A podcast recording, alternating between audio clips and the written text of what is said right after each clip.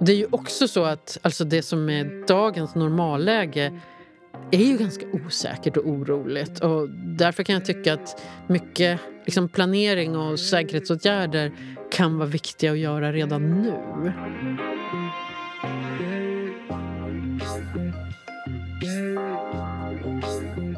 Välkommen till Arkivpodden från Riksarkivet.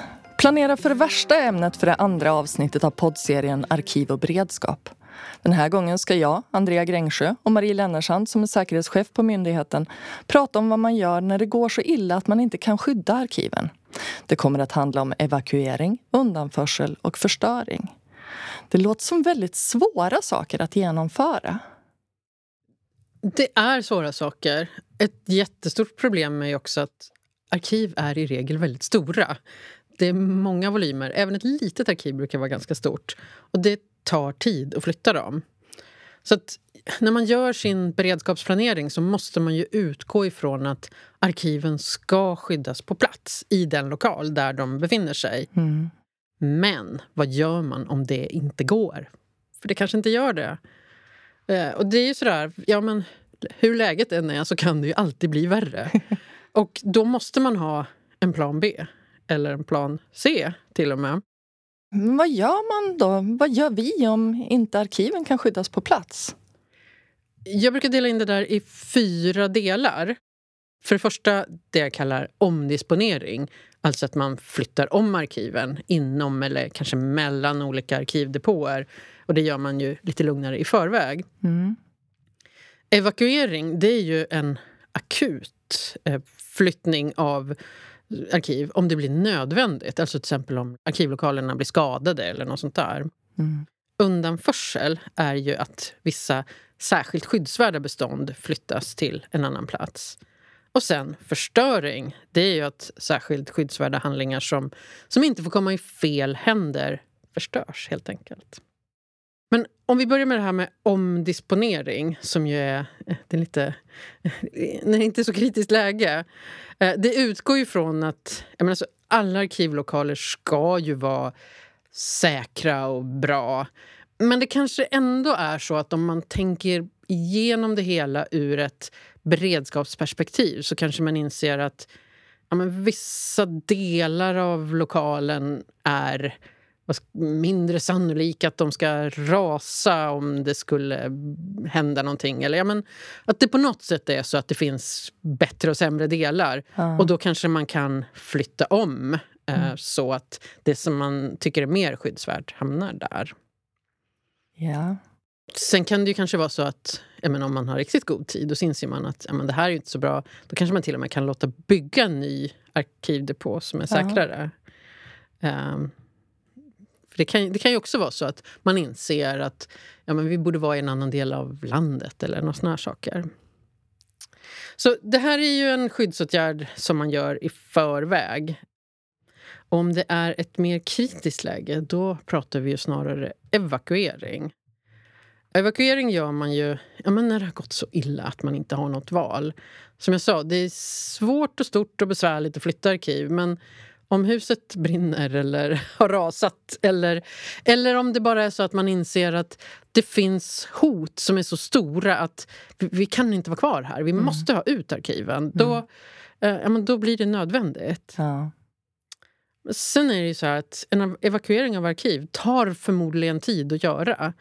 Och då är det så här, men vad evakuerar man till? Finns det en lokal som väntar? Ja, men hur, hur då? Sen om det är så att man evakuerar för att någonting har hänt så kan det ju vara så att liksom, arkivhandlingarna har skador av vatten ja. eller brand. Eh, eller båda delarna. Om det brinner så är det ofta så att man släcker med vatten. Och då kan det bli brandskador, mögel, eh, allt möjligt. Och det måste man ju också liksom, ta med i, i det hela. Sen kan det ju vara så att i samband med att man evakuerar så...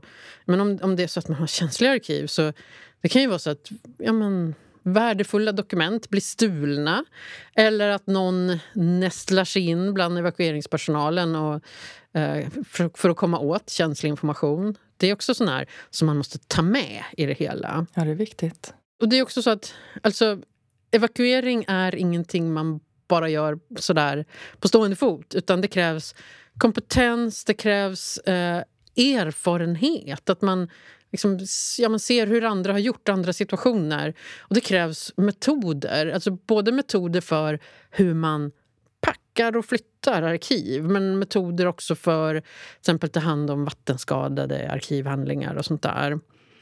Och har man inte kompetens, erfarenhet och metoder så men då måste man planera och man måste öva så att man kan det här.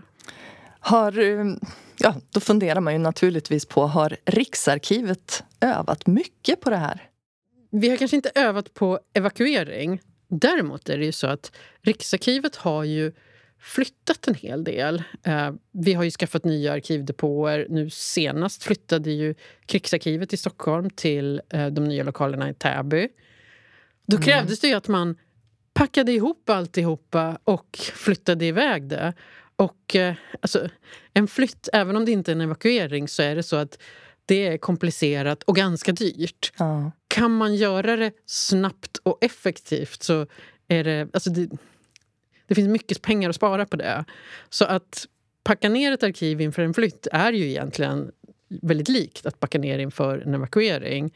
Och där var det också så att ja, men det var mycket känsliga arkiv som inte fick komma ut till någon. och sån Så det, var, det var en väldigt god övning inför en riktig evakuering. Ja, verkligen. Och Riksarkivet vi har funderat mycket på just metoder för hur man packar arkiv och sådär. Så att, um, ja, vi håller på en hel del med de där sakerna. Sen, det har ju hänt en del stora um, katastrofer för arkiv runt om i världen. 2009 eh, var den här väldigt hemska olyckan i Köln där det var så att man hade byggt eh, eller man höll på att bygga tunnelbana under Stadsarkivet. Och det där kollapsade. så att alltså Hela byggnaden föll ner i ett hål i marken. Oj. Och eh, Det var personer som dog. Eh, men det var också så att alla arkivbestånden ja, men hamnade ju liksom i en grop med massa lera. Um, och det var ju ja, väldigt stort arbete att ta hand om. Mm. Uh, sen 2014 så var det ju en uh, väldigt stor brand på Nationalarkivet i Sarajevo. Mm. Det var en politisk demonstration mot uh, presidentpalatset där man brandbombade. Och Oj. de som gjorde det kom fram efteråt att de visste inte att Nationalarkivet låg där. Jaha. Men arkivet blev ju väldigt mycket förstört. Jaha. Och Riksarkivet har haft personal som har varit och liksom tagit del av erfarenheter från det här för just hur man hanterar de här evakuerade mängderna med arkiv som är svårt skadade. Och det har ju varit liksom viktiga erfarenheter. Mm, verkligen. Sen undanförsel är ju en egen kategori som ju inte alls är samma sak som evakuering. Och Det är ju då att man vid krig eller krigsfara flyttar till exempel arkivhandlingar till en annan plats som man bedömer som mindre riskfylld än den där de var från början. Och här finns det lagstiftning som styr. Lagen om undanförsel och förstöring. Och Det som ska undanföras enligt den här lagen är ju då eh, kulturarv. Alltså man kallar det i lagen för egendom av stor historisk eller kulturell betydelse. Men det finns också egendom av betydelse för totalförsvaret. Och Det kan ju vara en massa olika saker, men det kan bland annat vara arkivhandlingar. Och när man tittar, pratar om undanförsel så det är ju då inte hela arkiven vi pratar om utan det är ju ja, delar som är det mest värdefulla och viktiga som man ju då kan flytta. Mm, men det här gjorde väl Riksarkivet under andra världskriget, eller hur var det? Det gjorde man. Eller rättare sagt så här. Det var undanförsel av eh, kulturarv från ja, museer och massa olika kulturarvsinstitutioner. Och eh, arkiv, men då var det bara Riksarkivet i Stockholm som eh, hade undanförsel. Och då var ju fokus på särskilt värdefullt kulturarv. Och eh, för Riksarkivet så eh, skickade man arkivhandlingar till Mälsåkers slott under en kortare period. Och sen också till eh, Vadstena slott som ju idag är eh, en del av Riksarkivet. Alltså, då låg ju Landsarkivet, som då var en egen myndighet men som yeah. nu ingår i Riksarkivet. Yeah. Och eh, alltså Riksarkivet tyckte det här var väldigt svårt på många olika sätt. Framför allt hade man väldigt svårt att liksom välja vad man skulle prioritera. För att man tyckte att men hela arkivbestånd var viktiga. Det, var, det gick liksom inte att plocka ut vissa särskilda dokument utan ja, man hade nog egentligen velat ta allting. ja. Sen tyckte man också att det blev väldigt svårt att hålla igång verksamheten när man hade skickat iväg sina arkivhandlingar. Men alltså, under andra världskriget, den beredskapsplanering som fanns för arkiven den handlade ju framför allt om undanförsel och inte om, så mycket om annan beredskap. Nej. Och också att det var ju väldigt mycket fokus på, eller fokus var ju helt på kulturarv och det allra mest värdefulla kulturarvet. Mm. Eh, men det här, alltså de... Riksarkivets erfarenheter var ju Ja, men dels att det här var svårt att prioritera men också att resultatet blev ju alltså mycket skadade arkivhandlingar. De var fuktskadade, mögliga, trasiga. Eh, så att, ja... Mm. Man, man var inte så nöjd med det hela. Eh, och sen var ju också den här frågan, liksom, vad är en säker plats? När det gällde Vadstena så var det mycket diskussioner om så här, ja, men, är det verkligen säkert? Det är ju ett slott som man kan se Kommer man flyg ser man det på långt håll. Jaha. Det är en jättesvår fråga att lösa. En säker plats är ju den plats som ingen anfaller på men det vet man ju först i efterhand. Ja, så är det. Skulle det här gå att genomföra idag, alltså det här med undanförsel? Um, ja, som sagt, Riksarkivet har ju erfarenheter som säger att det var svårt. Uh, sen är det så att ja, men idag är ju hotbilderna mer akuta än på många decennier. Och ett problem är ju då att alltså, om det skulle bli ett kritiskt läge det är inte säkert det finns tid att ägna sig åt undanförsel. Mm. Det kan ju vara så att det ja, men, helt plötsligt så slår det till. Och där kan jag tycka att um, ja, kanske det kan vara viktigt, men samtidigt får man ju inte ha gjort sig beroende av att det ska finnas det här tidsfönstret från när man inser att nu måste vi göra det här till att det är gjort. Mm. För risken är ju att man inte hinner. Det är ju också så att alltså det som är dagens normalläge är ju ganska osäkert och oroligt. Och därför kan jag tycka att mycket liksom planering och säkerhetsåtgärder kan vara viktiga att göra redan nu så att man inte tänker att man ska göra det en annan gång. Sen, som sagt, under andra världskriget så var ju fokus mycket på kulturarv. Det kan vara viktigt med kulturarv även idag men alltså det här alltså skärpta säkerhetsläget och allmänt utveckling i samhället har gjort att det finns väldigt mycket mer information än tidigare som, som man kan betrakta som känslig. Alltså som, som är skyddsvärd så att man, um, ja, man måste ta hand om den.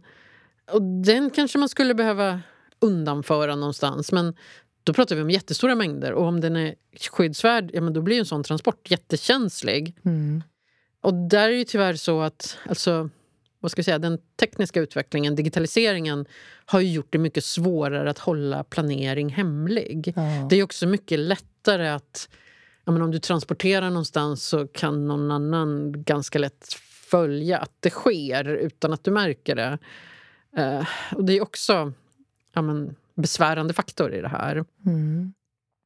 Och sen om man tittar på just kulturarv som, som det under första mycket handlat om så Alltså dels så kan man ju göra andra åtgärder. Alltså när det gäller arkivhandlingar som är särskilt värdefullt kulturarv det är ju inte sånt som vi liksom plockar fram i läsesalarna dagligen. Utan där kan man ju se till att det finns tillgängligt digitalt och att man sen liksom även i fredstid förvarar originalen på en extra säker plats. Alltså så att behoven minskar därför att man har redan extra skydd på de här eh, dokumenten. Mm. Ja, det är både fördelar och vad ska man säga, nackdelar med den tekniska uh, utvecklingen och digitaliseringen. Ja, men precis. Mm. Uh, det, för där är det ju också så att man kan... Uh, alltså, Digitalisering kan ju göra att man har information i flera kopior. Mm. Så att man har någon som är jättesäkert förvarad och annan som man använder. Mm. Eh, och då ja, men vet man att den är säker utan att man liksom behöver göra någonting Eh, speciellt när det väl händer. Ja, precis. Du nämnde ju tidigare ett sista alternativ, eh, förstöring. Mm. Betyder det verkligen att man ska förstöra material? Ja, det betyder det. Den här eh, lagen om undanförsel och förstöring den handlar ju då inte bara om undanförsel utan där står det att ja, om undanförsel inte är en tillräcklig åtgärd eller, eller inte rimligen kan genomföras så får egendomen förstöras om det finns betydande risk för att den kan falla i en angripares händer och underlätta dennes krigsansträngningar. Oj, oj, oj. Ja, det känns ju väldigt konstigt att tänka sig att man ska förstöra arkiv. Och det är ju, alltså det är ju verkligen inte nåt man skulle göra lättvindigt. Men alltså, i beredskapsplaneringen så måste ingå att man identifierar om någonting i arkiven är så känsligt att det faktiskt borde förstöras om, det, mm. om, om, det, om man hamnade i en sån situation. Eh, alltså om risken var att det verkligen att man inte kunde skydda det utan att det skulle komma i fel händer. Ja. Och det här alltså det kan ju vara information som rör Sveriges säkerhet eller ja, personer med skyddade identiteter som skulle kunna vara ja, måltavlor för angrepp eller något sånt där. Här ska man ju alltså, man ska utgå från sin säkerhetsskyddsanalys mm. eh, så att man har identifierat vad som är känsligt på den nivån. Ja. Det är där jag också vill varna lite för att man tror att arkiven är inaktuella. Man får inte bara fokusera här på sånt som är liksom helt nytt. Utan känslig information... Alltså det kan ju, dokument kan ju finnas i äldre versioner i arkivet. Till exempel en, en ritning. Den kan du ha gjort om flera gånger, uppdaterat lite grann. Ja. Eh, men det betyder ju inte att den gamla versionen är helt inaktuell. Utan det kan ju vara så att någon har Alltså någon, någon illasinnad har nytta även av äldre saker i arkivet. Ja, precis. Så att eh, man inte glömmer bort det. För det, det, kan också vara risker med. Och då är vi tillbaka till alltså där vi började i förra avsnittet. Att arkiven måste vara en del i verksamhetens beredskapsplanering. För om det finns uppgifter som är liksom känsliga på en sån nivå att de måste förstöras i arkivet. Det är liksom inte arkivariernas ansvar att, att veta det eller att ta hand om det. Utan det måste ju liksom på högre nivå i, i verksamheten vara så att man tar ansvar för det. Ja. Men sen har man identifierat att det finns saker som borde förstöras då måste man ju veta hur det går till. Det, det, är liksom inte bara att göra det utan då måste man ha tagit fram metoder för det i förväg. Mm. Och sen måste man ju naturligtvis också ha bestämt så här, i vilket läge gör man det här? Vem bestämmer att det ska göras? Alltså allting det där. Uh, och, och som sagt, jobbar man med arkiv så känns det som en jätte jättekonstig tanke med förstöring. Men, ja, verkligen. ja, det, det, kan ändå komma till såna situationer. Och då är det, men som med allt i beredskapsplanering, har man tänkt igenom det i förväg så ja, då vet man ju vad som förväntas om den dagen kommer. Så att ja. man inte står med det då. Ja, men precis. Finns det några historiska exempel på att man har förstört arkiv? Alltså, det finns nog faktiskt en hel del. Men ett eh, exempel som vad ska vi säga ändå, ett tag sen men, men ganska tydligt är ju när, när Sverige under stora nordiska kriget förlorade slaget vid Poltava. Då är mm. vi på 1709. Eh, det är rätt länge sen. Men då var det ju så att Karl XII var ju med ute i fält och hade ju sitt kungliga kansli med. Mm. Det betydde att han faktiskt hade... De hade en massa dokument som de arbetade med. Det fanns ett, ett litet arkiv, fältkansliets arkiv. Och det här var ju ja, men aktuella handlingar från de som styrde landet det ville man absolut inte skulle hamna i ryssarnas händer. Nej, för det var ju massor med liksom, känslig information om ja, men vad man hade planerat och, och så vidare. Mm. Och där är det ju så att det finns, finns en version av historien som säger att när, när man insåg att man hade förlorat och att allt var kört så bränner tjänstemännen i kansliet arkivet, ja. förstör allting. Sen finns det de som har tänkt men tänk om de inte gjorde det. Tänk om ryssarna tog det där. Tänk om det ligger i, i något arkiv i Moskva och väntar. För att man förstår precis varför de ville förstöra arkivet i det där kritiska läget. Mm. Men alltså, under de århundraden som har gått är det så många historiker som har sörjt att det finns en lucka i Riksarkivet där. Man hade så gärna velat ha de där dokumenten. Mm. Så det är så här, det var nödvändigt att göra det, men efteråt så ja, men det, det blir ett jätteproblem. Mm. Det var ju naturligtvis ett problem för dem eh, även då i kansliet att de inte hade tillgång till sitt arkiv längre. Ja, att fatta beslutet att förstöra också. Ja, det var nog inget lätt beslut. Fast det var väl inte så lätt att... Alltså, det där var ju en väldigt eh, besvärlig situation på alla sätt. Ja. Men sen har man ju då hoppats att man skulle hitta det, som sagt. Men Även om Sveriges förhållande med Ryssland inte har varit eh, så bra under långa tider så har det ju ändå varit perioder av, av spänning och historiker har letat efter det där ända sedan 1800-talet. Och hade ryssarna haft det där arkivet så skulle de ju eh, ha avslöjat det någon gång, kan jo. man ju tycka. Mm. Och det finns faktiskt vittnen som såg att de brände det. Mm. Men det är just egentligen den typen av förstöring som vi pratar om här. Tjänstemännen i kansliet inser att nej men det här går inte, vi måste förstöra arkivet. Och då gör man det. Ja. Starkt gjort. Ja. och nödvändigt. Nödvändigt, besvärligt, men ja, det är de svåra besluten i de svåra situationerna. Mm. Ja, nu har vi ju fått reda på en massa saker, men vad är det viktigaste att tänka på för att skydda arkiven?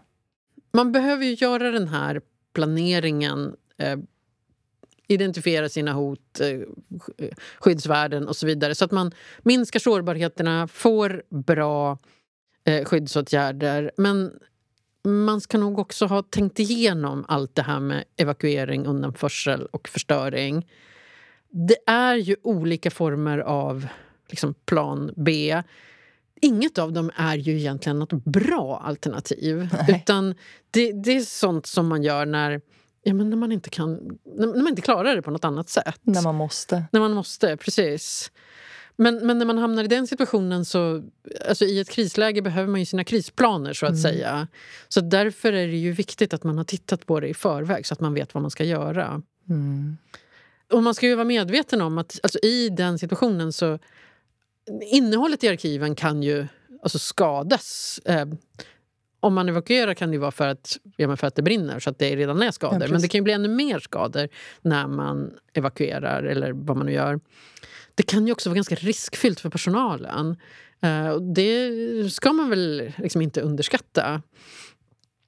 Men ja, man gör det väl ändå i hopp om att det ska på något sätt leda till någonting bättre. Uh, så att, ja. Mm. Måste mesta, man så måste man. Ja, att det mesta ska kunna räddas ändå. Ja, att man ska kunna rädda någonting ja. i alla fall. Tack Marie. Nästa gång handlar det om den värsta dagen i Riksarkivets historia. Eller vad man gör när det är för sent. Tack för att du har lyssnat på Arkivpodden. Podden som vill sprida kunskap, tankar, kultur och öka intresset för arkiv och samhällsviktig information. Vill du veta mer om Riksarkivet? Gå in på riksarkivet.se. Vi som har gjort den här poddserien är Andrea Grängsjö och Marie Lennersand från Riksarkivet.